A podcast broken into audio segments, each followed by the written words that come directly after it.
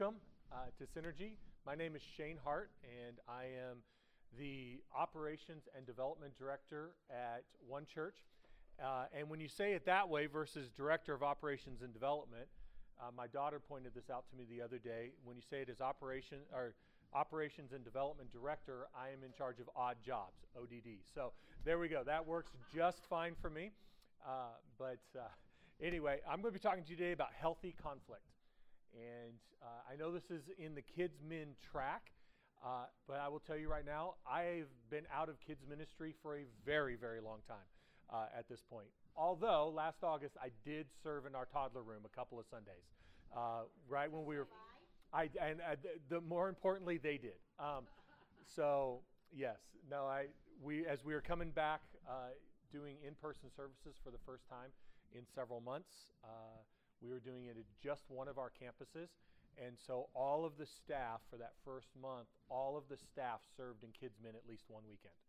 And uh, so I actually did two weekends in toddlers and I did two weekends in elementary. So I have been in kids ministry in the last few months, but prior to that, it had been years since I had actually served in kids ministry.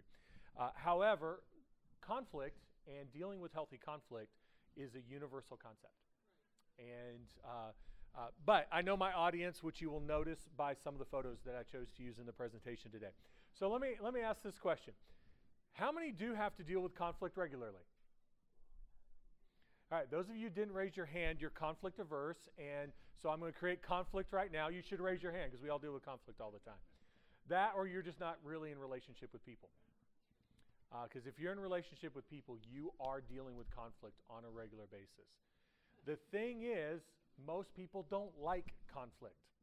Now, there's a few of us that actually do. I'm one of I'm my personality type. I feed on conflict. Um, I get energy from conflict. Now, there's a level of it, obviously. Um, I don't enjoy conflict with my wife. I really don't enjoy conflict with my daughters. Um, well, I take it back. Sometimes I do, actually. But you know, um, but I, I, while as other people, it takes a whole lot more energy and they have to, I'm going to use the term, burn more calories to get into conflict. Uh, but it is absolutely a part of life and a part of ministry.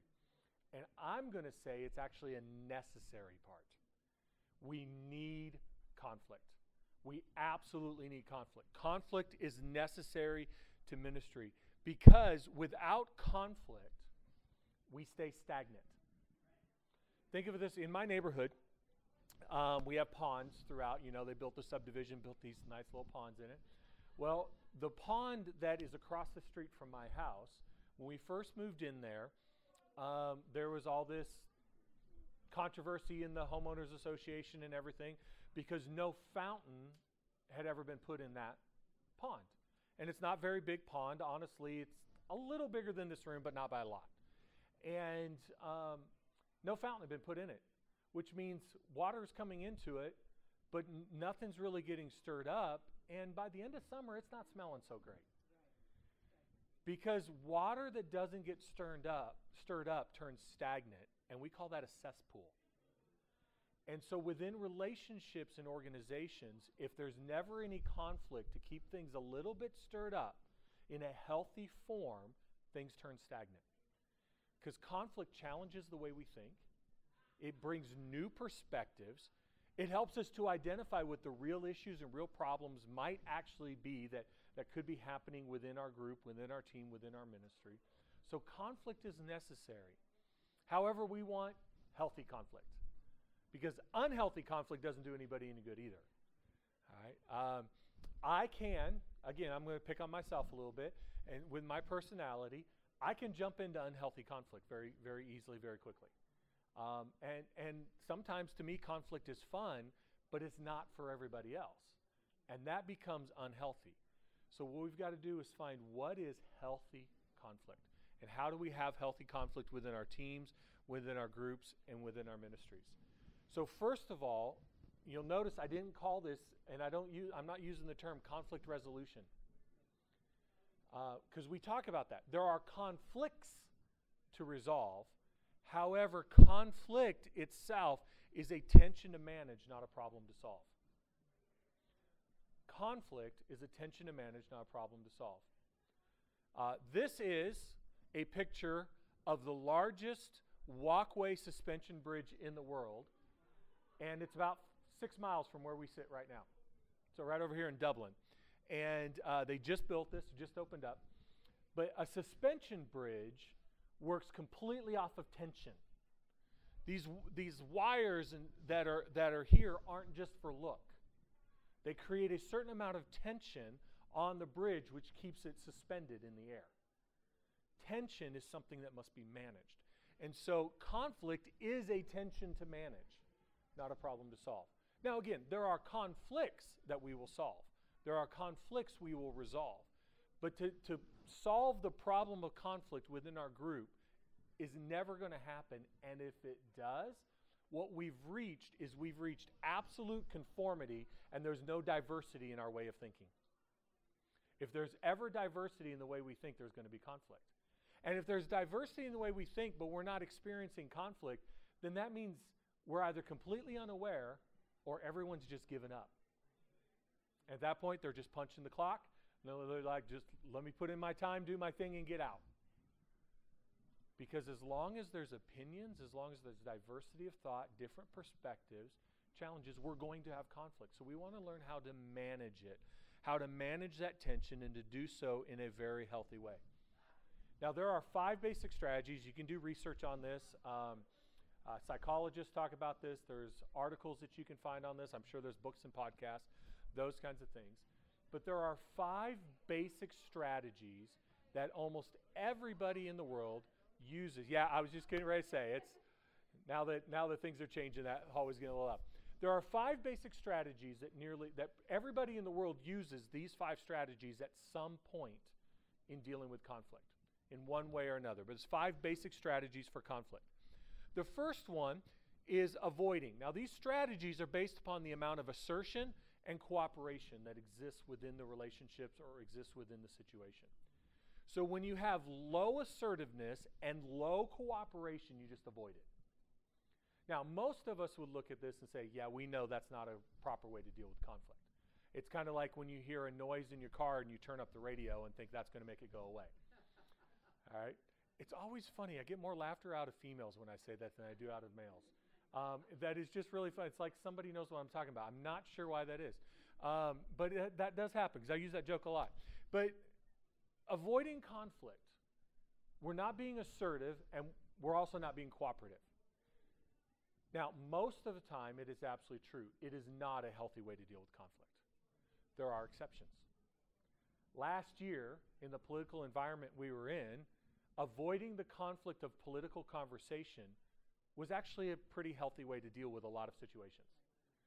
Um, Thanksgiving meal with the family, avoiding political conflict religious conflict, certain other things like that, can actually be the right thing to do.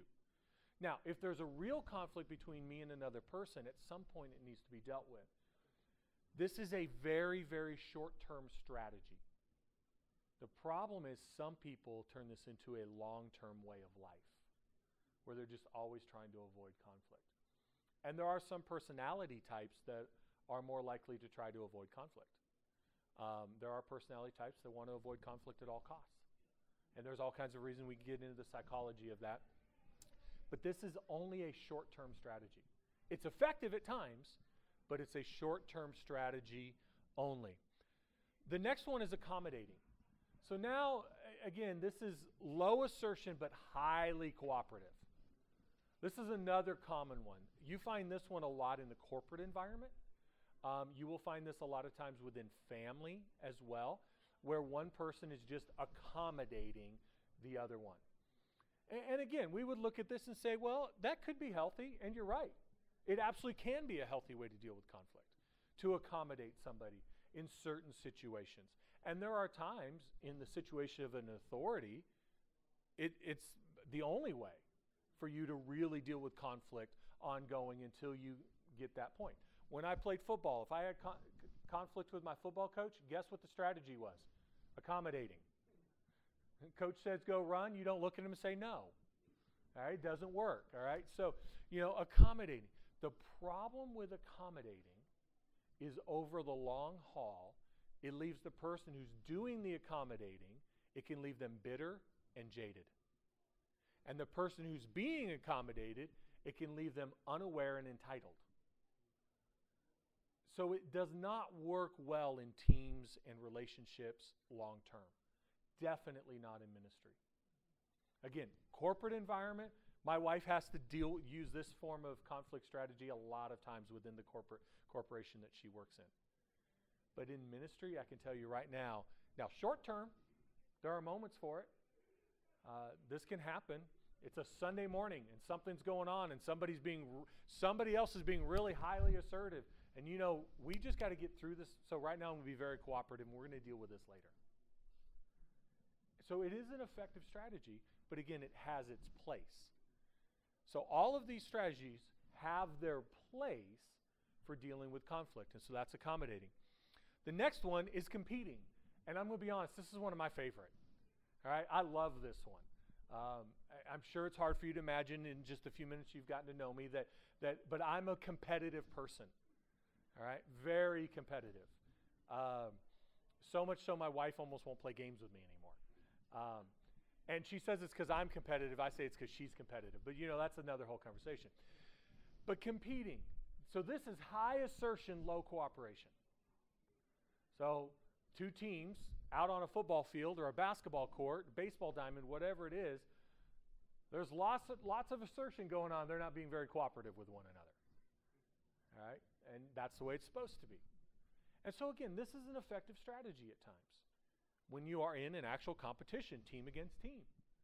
Uh, when you're one company and you've got you're working against another company who's a competitor who's trying to take market share from you. There are places for this. We can use this within our teams, even within ministry, for short-term effect. But when we're dealing with actual conflict between people and it comes down to only about competition, about one person's trying to win out over another one, you're going to have a problem. Because in ministry, our job is to build people, to win them over, not to win against. And so we see this happening way too often. I'll, I'll be honest, I, a lot of times when I've been coaching and working through conflicts with couples, it comes down to a lot of times scorekeeping. You know, I got to win the argument. I can tell you right now in relationship, nobody wins the argument. Even the person who wins the facts. You don't actually win the argument because it doesn't build the relationship. It doesn't build people. And in ministry, using competing as a strategy for conflict does not build people. All right? I'm going to tell you right now, I might be wrong about this, and I'm okay if I am because it'll be a rare, rare exception. But I don't think in history any Ohio State fan has ever converted a Michigan fan by calling them a loser. I don't think it's happened. I don't think any Pittsburgh fan has ever converted a, a, Cleveland Browns fan by calling them a loser.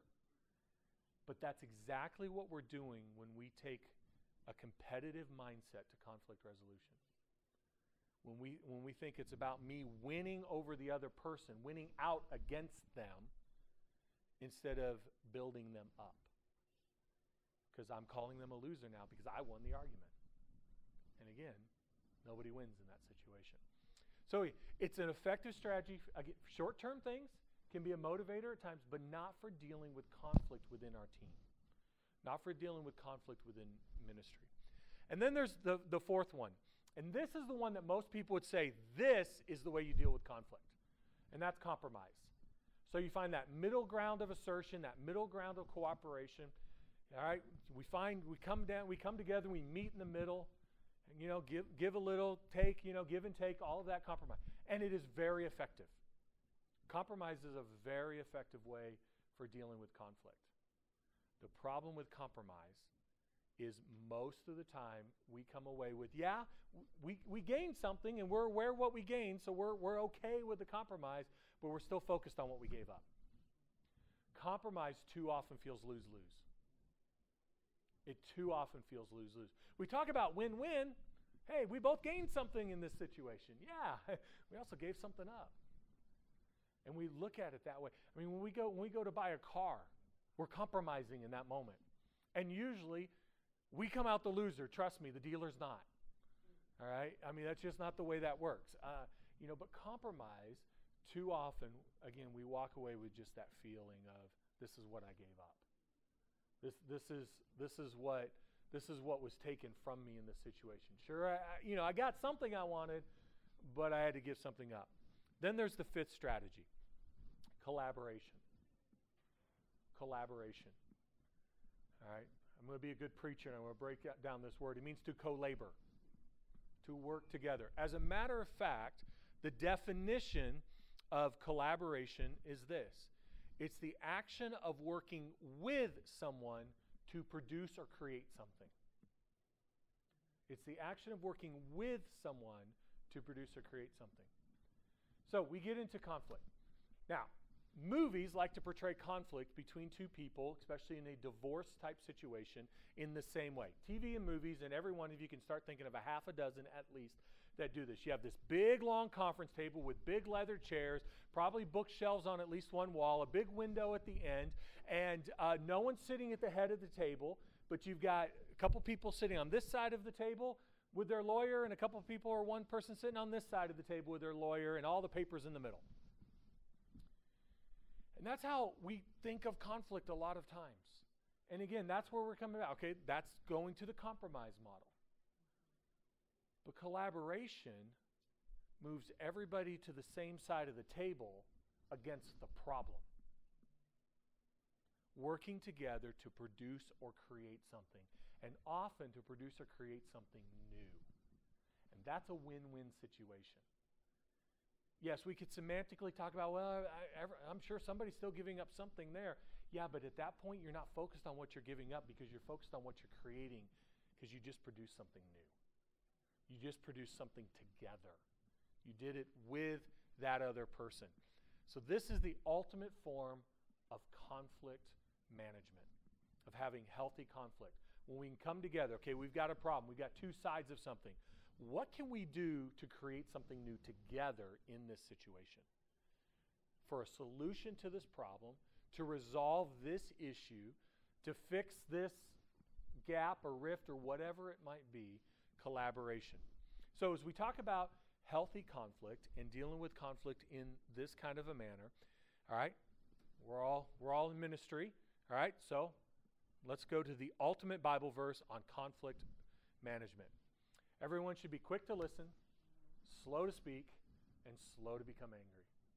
And I will tell you, I hate this Bible verse. I hate it. Why? Because I've got a quick tongue and a quicker temper. And when I have a thought or an opinion about something or an idea, I don't want to listen to you. I want you to listen to me. How good how far does that go in actually bringing resolution or health to a situation? It does not. I'm absolutely aware of that. The experience of my life tells me that that does not work well. Quick to listen. My family's from Montana. My grandmother, she was a rugged old rancher. My, my grandparents ranched for years and years and years, and my grandmother was a one room schoolhouse teacher in Nebraska when they got married, hid their marriage for two years, otherwise she was going to lose her job. And then they moved to Montana and they start and they built a ranch. And she would always say, The good Lord gave you two ears and one mouth, so he wants you to listen twice as much as you speak. There you go. and then they all do this. quick to listen. How much better would so many relationships and team dynamics and situations be if everybody did this? Amen. If we were quick to listen, slow to speak, slow to become angry. There's all kinds of Bible stories, all kinds of things that I could pull out to talk about conflict, but to me, this is the ultimate verse on conflict management, conflict resolution, and being healthy in how we approach it. So I love the book of James. If you're not aware, the book of James is called the Proverbs of the New Testament because it's got the most bumper sticker sayings in the New Testament. So there we go. And there's one of them. That one's that one's totally for free. But see, healthy conflict, too often when we get into conflict, we get caught up going back to the strategies, we get caught up in the competing strategy because we think it's about who's right and who's wrong. That conflict is all about who is right and who is wrong in this situation. Most of the time, it's not about who's right or who's wrong. Not really. It's about who's going to have the power, who's going to have the control in this situation, who's going to come out on top of this situation. That's, that's often what we're more worried about. Um, that's what social media is proving to us every day. People aren't, people aren't worried about actually winning others over, they're worried about proving a point. And Pastor Greg said this not long ago in, in a sermon, uh, our lead pastor. He said, just because you have a point doesn't mean you need to go around stabbing people with it. It's not about who's right or who's wrong. It's about what can we do to build each other up and to move forward. And in our ministries, in our situations, within our teams, the goal is to get us together moving forward towards a single purpose, accomplishing something great. It's not about who's right or who's wrong. Conservative or liberal, this or that, or this thing or, you know, whatever. Scarlet and gray or maize and blue. It doesn't matter. All right? And when it comes to that argument, it's this for this decade, it's that for that decade, and it's going to change. All right? One dominates now, another one will dominate later. Same with political views, all those things, absolutely. So it's not about who's right, who's wrong. It's about what are we doing together. Yes, the truth matters. Don't, don't get me wrong. I'm not, I'm not advocate, advocating for, for subjective truth. Right? We believe in objective truth of the Word of God, of course. But again, just because you have a point doesn't mean you need to go around stabbing people with it. So we find a way to collaborate with people and to help our teams to collaborate so that we can move forward into accomplishing the purpose that God has for us in building each other up, solving the real issues. And the issue isn't who's right or who's wrong. The issue is what, how, how are we going to most effectively minister to these kids? How are we going to most effectively teach this next generation a love for God and a love for His Word and desire to get to know Him? That, that's the issue. That's what we've got to be working through. How do we solve the, the problem of, of safety for our kids and yet convenience for the parents? Those are the kinds of things that teams are working on. Those are the things that matter. Those are the things that we are working towards. So it's about solving the problems, building each other up, and accomplishing something great together. To do this, one of the things that we have to begin to do to have healthy conflict within our teams, especially if we are directly involved in the conflict in any way, shape, or form, is first of all, we have to begin to see the other person as a person, not as a label. And we are quick to see people as labels. A few years ago, I did it, I was uh, a couple years in a row, I was a part of an event called Gays and God. And it was uh, hosted in near downtown Columbus the, in the upstairs of a bar. And uh, I was on the panel. Well, here's the thing about it. And in the prom- promotional materials leading up to this event, Gays and God, I talked about my perspective of we've got to stop seeing each other's labels. It's easy to hate a label, it's harder to hate a person. We've even seen this happen in extreme situations in war.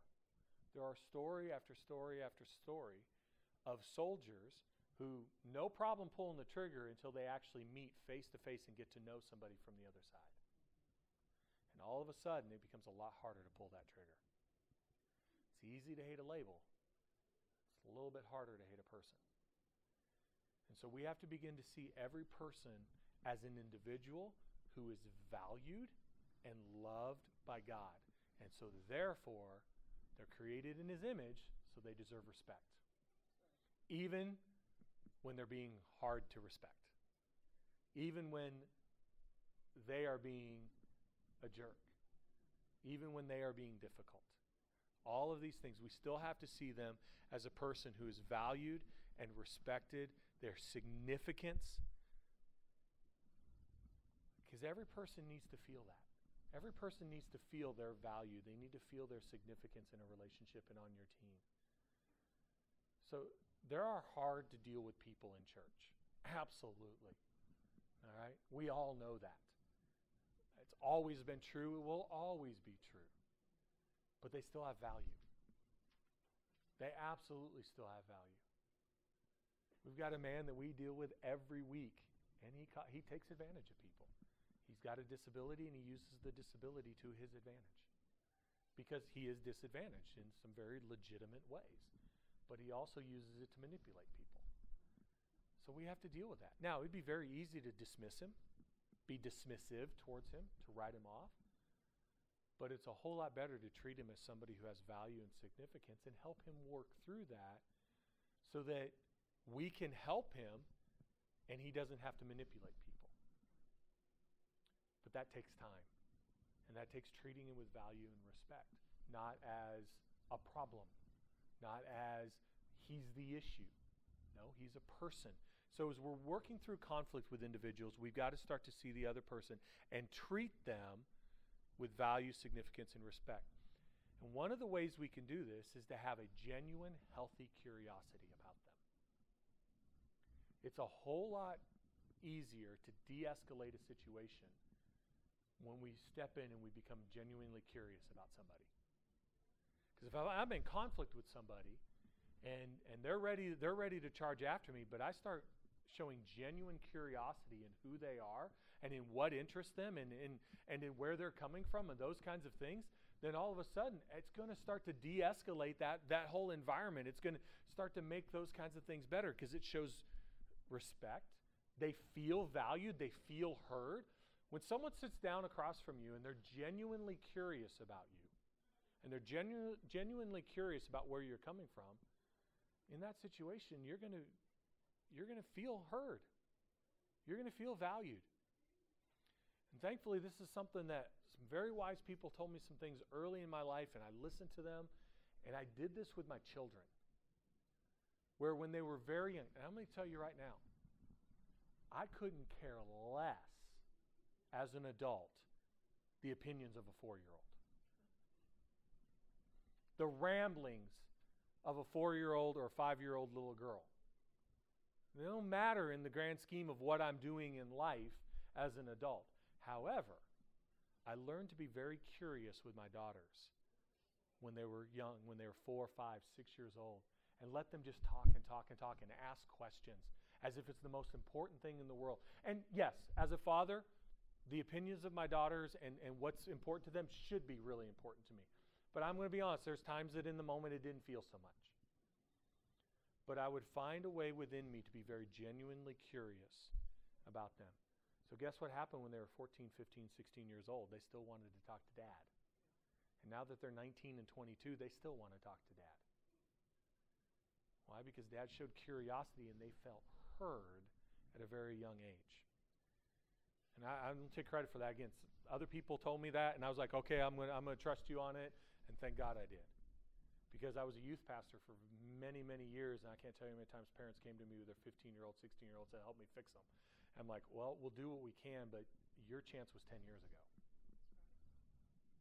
And so, in dealing with conflict with people, curiosity goes a long way towards de escalating the situation and, and beginning to bring that point. Because again, we're trying to win people over, not win out over people. Because it's not a competition to be won, it's a relationship to be built. And everybody on your team is a person and a relationship for you to build. Every person that works in the nursery, in the toddlers, in the pre K, the elementary, however your kids' ministry is, is organized, every one of them, from the children all the way up through the adults, it's a relationship to be built. That's a person to raise up in the purposes of God, to walk in relationship with Him. It's never a competition to be won. And I have to remind myself of this all the time because I already told you, I want to win. I hate to lose. Can't stand losing. I want to win. And I will turn anything into a competition if I'm not careful. But relationships and team building and working within our team and dealing with conflict on our team is never a competition. It's never a competition to be won. It's always a relationship to be built. And this honors God. This honors God. Because remember, that other person is created in the image of God. That other person is someone he died for. That other person is someone that, that God has poured into and loves more than you can even begin to imagine. And so, who are you to treat someone that God loves that way with disrespect? To be dismissive towards them? To see them as somebody that you can win out over so that you can hold some kind of control or lord something over them in any kind of way? So, to do this, as we're treating people with value and significance, treating them with respect. As we're coming and we're being genuinely curious about people, the way we want to approach conflict is we attack the problem, not the person. We attack the problem, not the person. Now, I use this image very specifically because at one church, um, leading right up to COVID, in the, in the eight months, six to eight months before COVID, we went through this unbelievable growth spurt we we'd gone from averaging about 1,700 on the weekends to averaging 2,500 on the weekends in just over six months. And I can tell you on staff, we didn't know what to do. we didn't. We, I mean, it was it was crazy. Well, people would ask Pastor Greg. They would ask others of us on staff that they knew, like, "What's the key to growth? How, how come you guys are growing so fast? What is it? I mean, you know, is it this thing or that thing or whatever? And there's lots of reasons for it. You get into church growth, you can you, you can study it. Read Andy Stanley's Stanley's book Deep and Wide. It's like this. I mean, it's like this thick. You know, no, it's a big thick book, and it goes into their autopsy of success as a church and all of this. And there's all kinds of things. But one of the things Pastor Greg and I were just this was about a month before COVID hit us. Um, he and I were sitting in a, in a restaurant, and we'd been traveling. Uh, he'd been doing some speaking. We'd been asked this question a lot, and we'd had different answers. As we're sitting we're kind of processing through this, and he goes, You know, I think one of our keys is that we bludgeon problems with a sledgehammer, which is great. We can bludgeon problems with a sledgehammer. We better not be bludgeoning people with a sledgehammer. So we attack the problem, not the person. And within conflict, there is a problem. So find the problem which we'll get to in just a moment. But we attack the problem, not the person. And so, with that, I want to give you a really quick three step framework for managing healthy conflict within your ministries. A very quick three step framework. And we'll go through this fairly quickly. It's identify, clarify, rectify. And I've got this in kind of a circular fashion because we're talking about managing conflict, managing healthy conflict. Now, we have the ultimate source of everything we ever need in life in the Holy Spirit and God. And so, conflict always gets better when you pray your way into it, pray your way through it, and pray your way out of it. All right? Always gets better. Prayer is the key. All right? We can study the psychology. We can, we can talk systems and frameworks and processes and plans all day long, and they're good. I love those things. But we better make sure that we're bathing all of it in so identify, clarify, rectify. So, first of all, identify. As I said a moment ago, we attack the problem, not the person. So we can bludgeon the problem with a sledgehammer, but never the person. But in order to bludgeon the problem with a sledgehammer, you better know what the problem is. Because you start attacking something with a sledgehammer and it's the wrong thing, you're in trouble.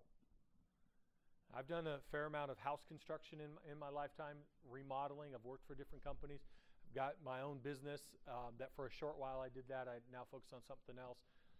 But when you go in to do a remodel, you literally are taking a sledgehammer sometimes to some walls or some cabinets. But you better hit the right ones. Because if you hit the wrong wall with a sledgehammer, you're in trouble. Big time. So we can attack the problem with a sledgehammer, but it better be the right problem. So we need to identify, which means get curious. Right? I use a phrase all the time when I'm talking to leaders and stuff called be a champion of curiosity. Be a champion of curiosity. So, one of the ways to, to begin to resolve a conflict, again, we're not resolving conflict, but a conflict, to resolve a situation or an issue, is you have to know what the real issue is. So, get very, very curious about it. Put, it, put on your Inspector Gadget hat, grab your magnifying glass, and go to work. Find out what the real issue is just like a doctor. You go into a doctor and say, "Hey, doctor, I've got I've got some congestion and a fever, and I'm a little bit nauseous." Well, He could give you some Tylenol and Pepto Bismol and send you on your way. Treat the symptoms. But those symptoms could be one, could be caused by a thousand things. I mean, those are about as nondescript symptoms as there as it gets. So, what's he going to do? He's going to investigate. He's going to run tests. He's going to take your vital signs. He's going to get in, and, and she's going to be looking at all kinds of things to find out what's going on behind the symptoms to get to the cause of the symptoms so that when, when your doctor gives you that medicine, she's giving you the right medicine. Because the wrong medicine is not going to do you any good and can actually kill you. Same thing happens within our team sometimes when we see the symptom of a conflict and we jump in and we start attacking the symptom and we find we get too far down the road, and that's not the real issue. We've been spending all of our energy on the wrong thing. So, before we can attack it, we've got to identify it. We've got to know what's actually going on here. Is, is it a scheduling issue? Is, it, is that person going through something in their personal life right now? Do they feel unheard or underappreciated? Do they feel like maybe they're being taken advantage of? What is it? Find out. Get curious. Identify what is actually happening there. And we want to get to the root, not just the symptoms, because we can't move forward until we do. We cannot move forward. We can't accomplish our purpose. We can't do what we're here to do until we get this done. Now, I'll say this you can't investigate forever because every issue, every situation has a shelf life. Just like the milk in your refrigerator, it's got a shelf life. All right? You can leave it in there a very, very long time. The problem is, if you leave it there past its shelf life, it starts to get really stinky. Conflict, left past its shelf life, gets really stinky and really toxic really fast. So there's a shelf life, so you need to understand that. So when you're identifying the issue, you've got to get in there. Some, some, honestly, sometimes you're going to have minutes.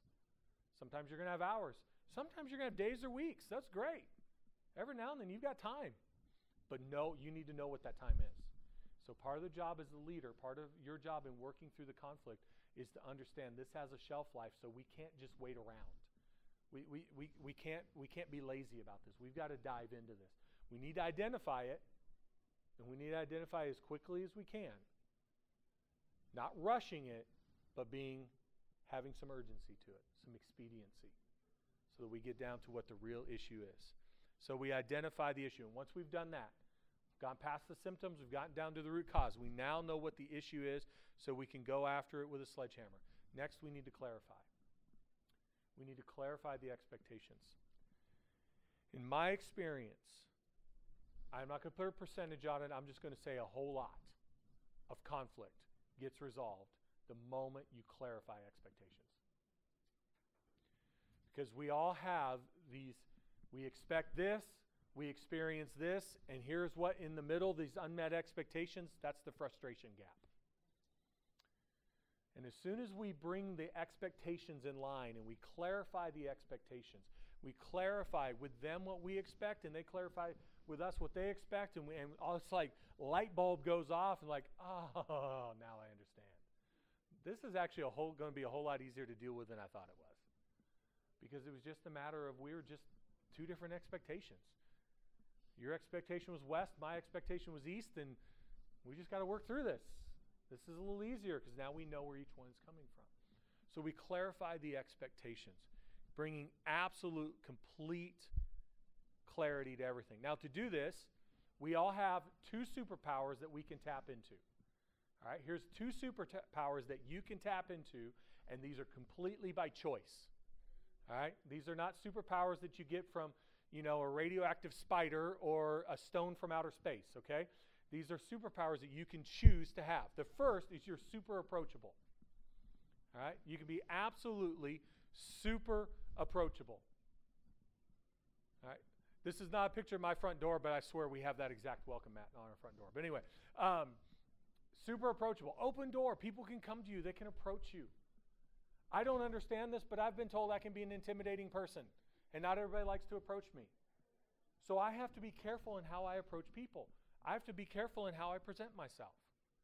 All right? I can present present myself in an intimidating way. or I can pre- present myself as more approachable. You know, I, I've got to be careful. I'll sit in meetings like this. Well, the problem with that body language is don't talk to him, and he doesn't care what you have to say. So I have to, I have to be careful. That's how I'm sitting there processing. I'm leaned back in the chair, arms crossed. I, I realized a couple of pastors I worked for as a young man did that. Probably kind of where I got it from. Well, I've learned that I need to be more approachable. So I need to I need to sit there leaning in, hands out where they can be seen to be approachable. People need to know they can approach you. They need to know they can trust you. So you need to be approachable. The second superpower you can have is you can be unoffendable. Now, here's the thing about being unoffendable. If someone is coming to you and they're presenting a problem or an issue to you, someone is coming to you and they're presenting to you a conflict or, or you're asking questions in a moment and they're sharing those things with you, if they're if they're not trying to offend you, why should you get offended even if what they say is offensive? If someone's not trying to offend you, why should you get offended? Because if they're not trying to offend you, they're trying to make the situation better. They might not be going about it in the best way. Their tone might not be great. But if they're not trying to offend you, don't get offended. And if they are trying to offend you, they're a jerk, and their punishment for being a jerk is they don't get to offend you. So why let them manipulate you? So be super approachable and super unoffendable.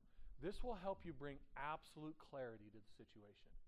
And clarity is so important because to be, I, I, I jumped ahead myself. I was about to give you a slide that I wasn't ready to give you yet. To do this, to be super approachable, seek to understand before seeking to be understood. Seek to understand before seeking to be understood. This goes against everything happening in our society today through social media and mainstream media and politicians and almost everybody else. We don't take time to sit and understand one another. We just shout to be understood. But how much better would it be if we would take time? Again, be curious. Seek to understand. You know what? They might be wrong. So what? At least understand where they're coming from. I remember growing up, we had a 1970 Dodge Dart Swinger, two door black. Slant six engine in it, three on the tree.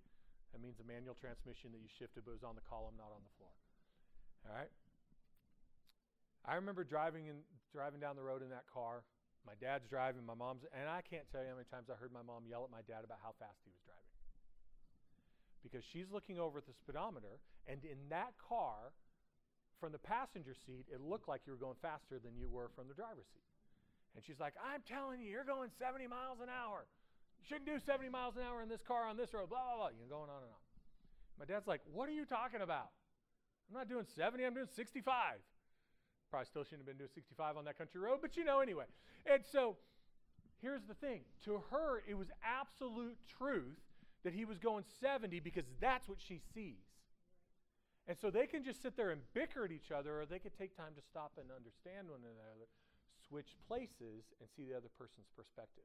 In engineering, that's called a parallax, when two people are looking at the same dial and see it from two different two, two different perspectives. They see two different readings depending on where you're looking at the dial from. It's called a parallax. It's a different perspective. And if they would just take time to seek to understand that sitting in this seat, it looks like this sitting in this seat, it looks like that. And as soon as we understand that, yes, one technically is right and one is technically wrong. But that doesn't matter. What matters is understanding.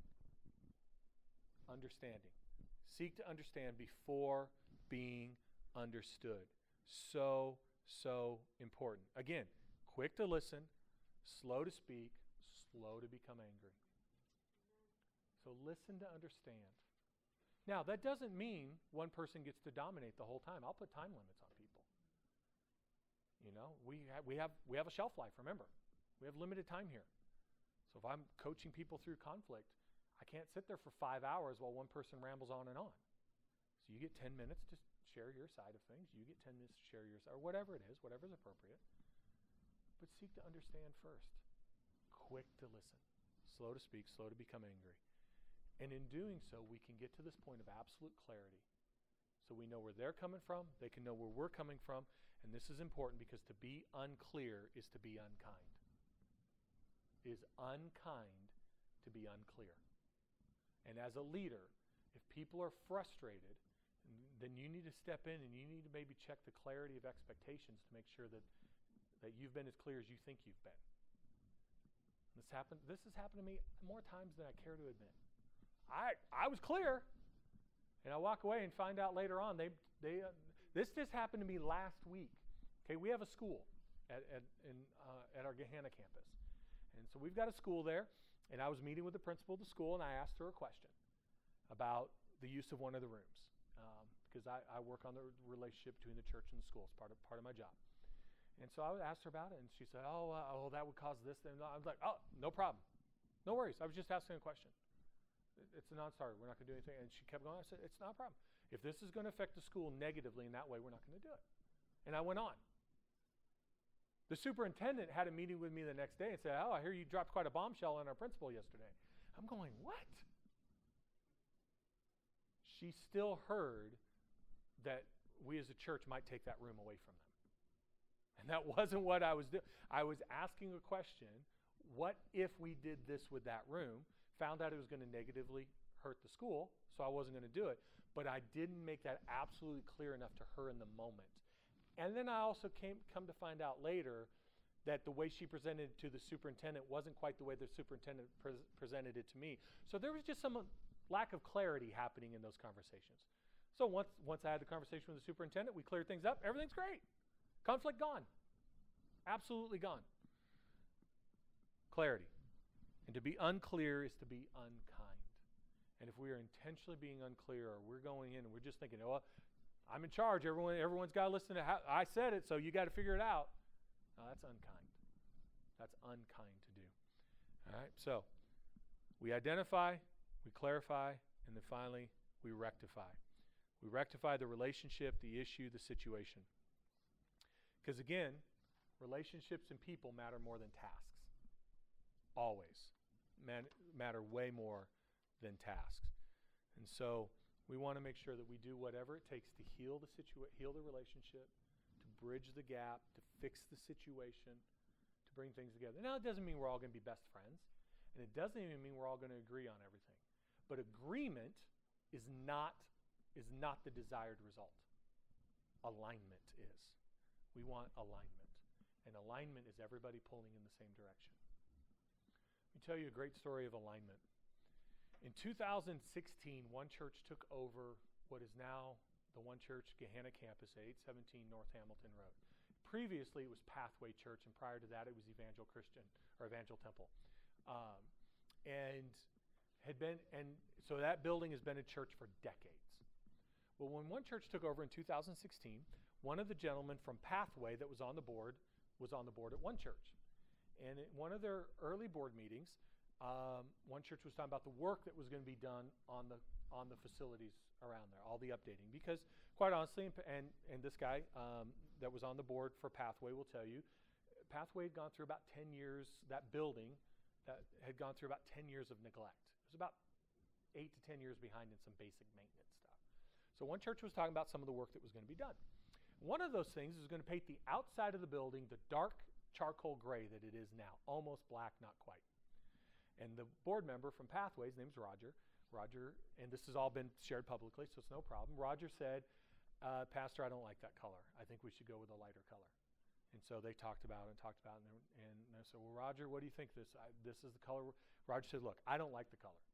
But here's the thing if this body, if the decision from today is that we're going to paint the building any color. He goes, I don't care if it's chartreuse, which Pastor Greg will tell you that's the day he learned chartreuse was a real color.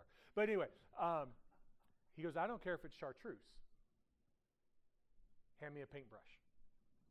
I don't like it, but hand me a paintbrush. That's alignment. That's alignment. And our goal within our teams and with our ministries is to get alignment to where we're all hands in the middle pulling in the same direction.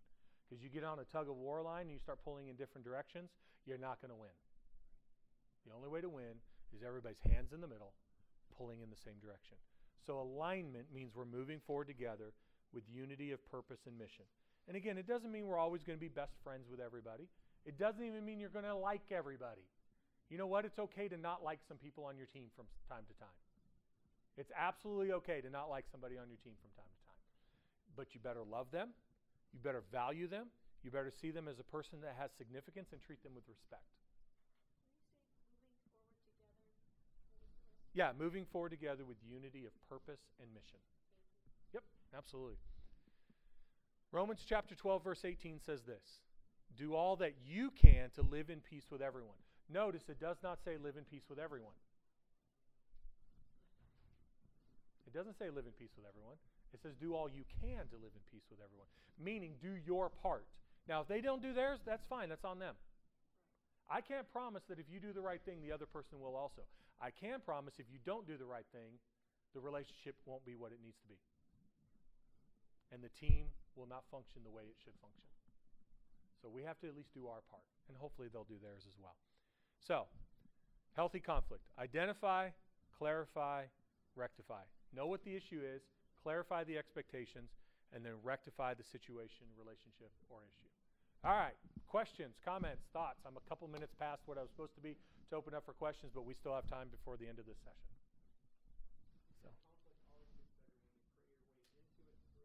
And out of it. Mm-hmm. Yep.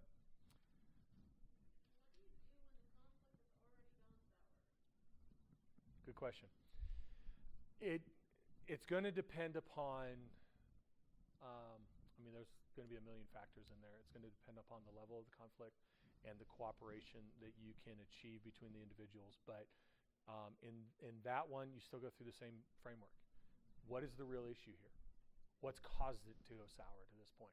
Was it because it wasn't dealt with quick enough? Was it because um, there was some other toxicity here, um, some outside agent introduced into it? Identify what's the real issue. Start to clarify expectations and then try to rectify it. Now, I will tell you this sometimes the way you rectify the relationship is you make a change in the relationship. I've had conflict with individuals that to rectify it meant somebody was moving on. And by the way, you can fire volunteers.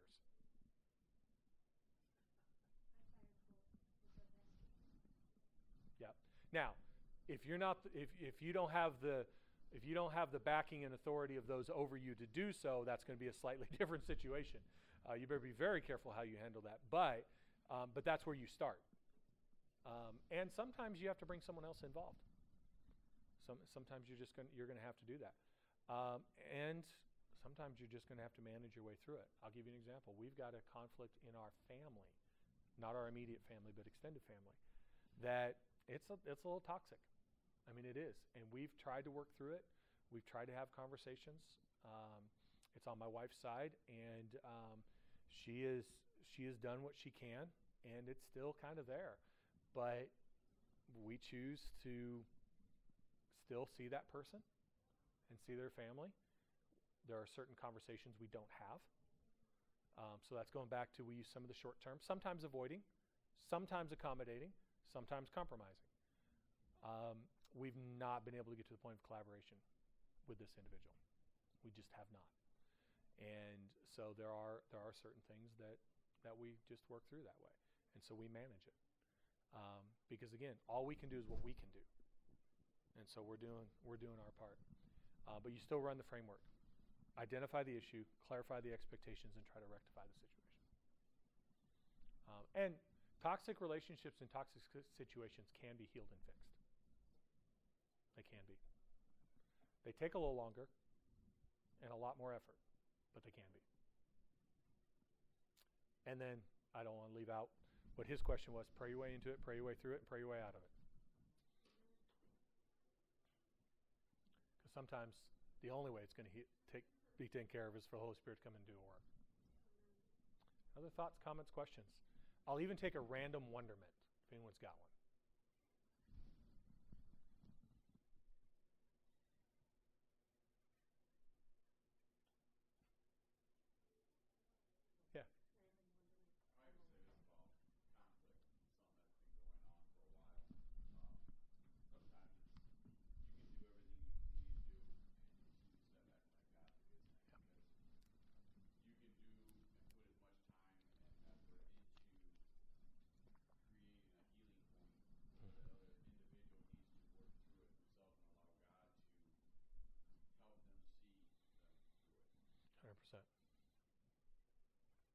Yep, 100%.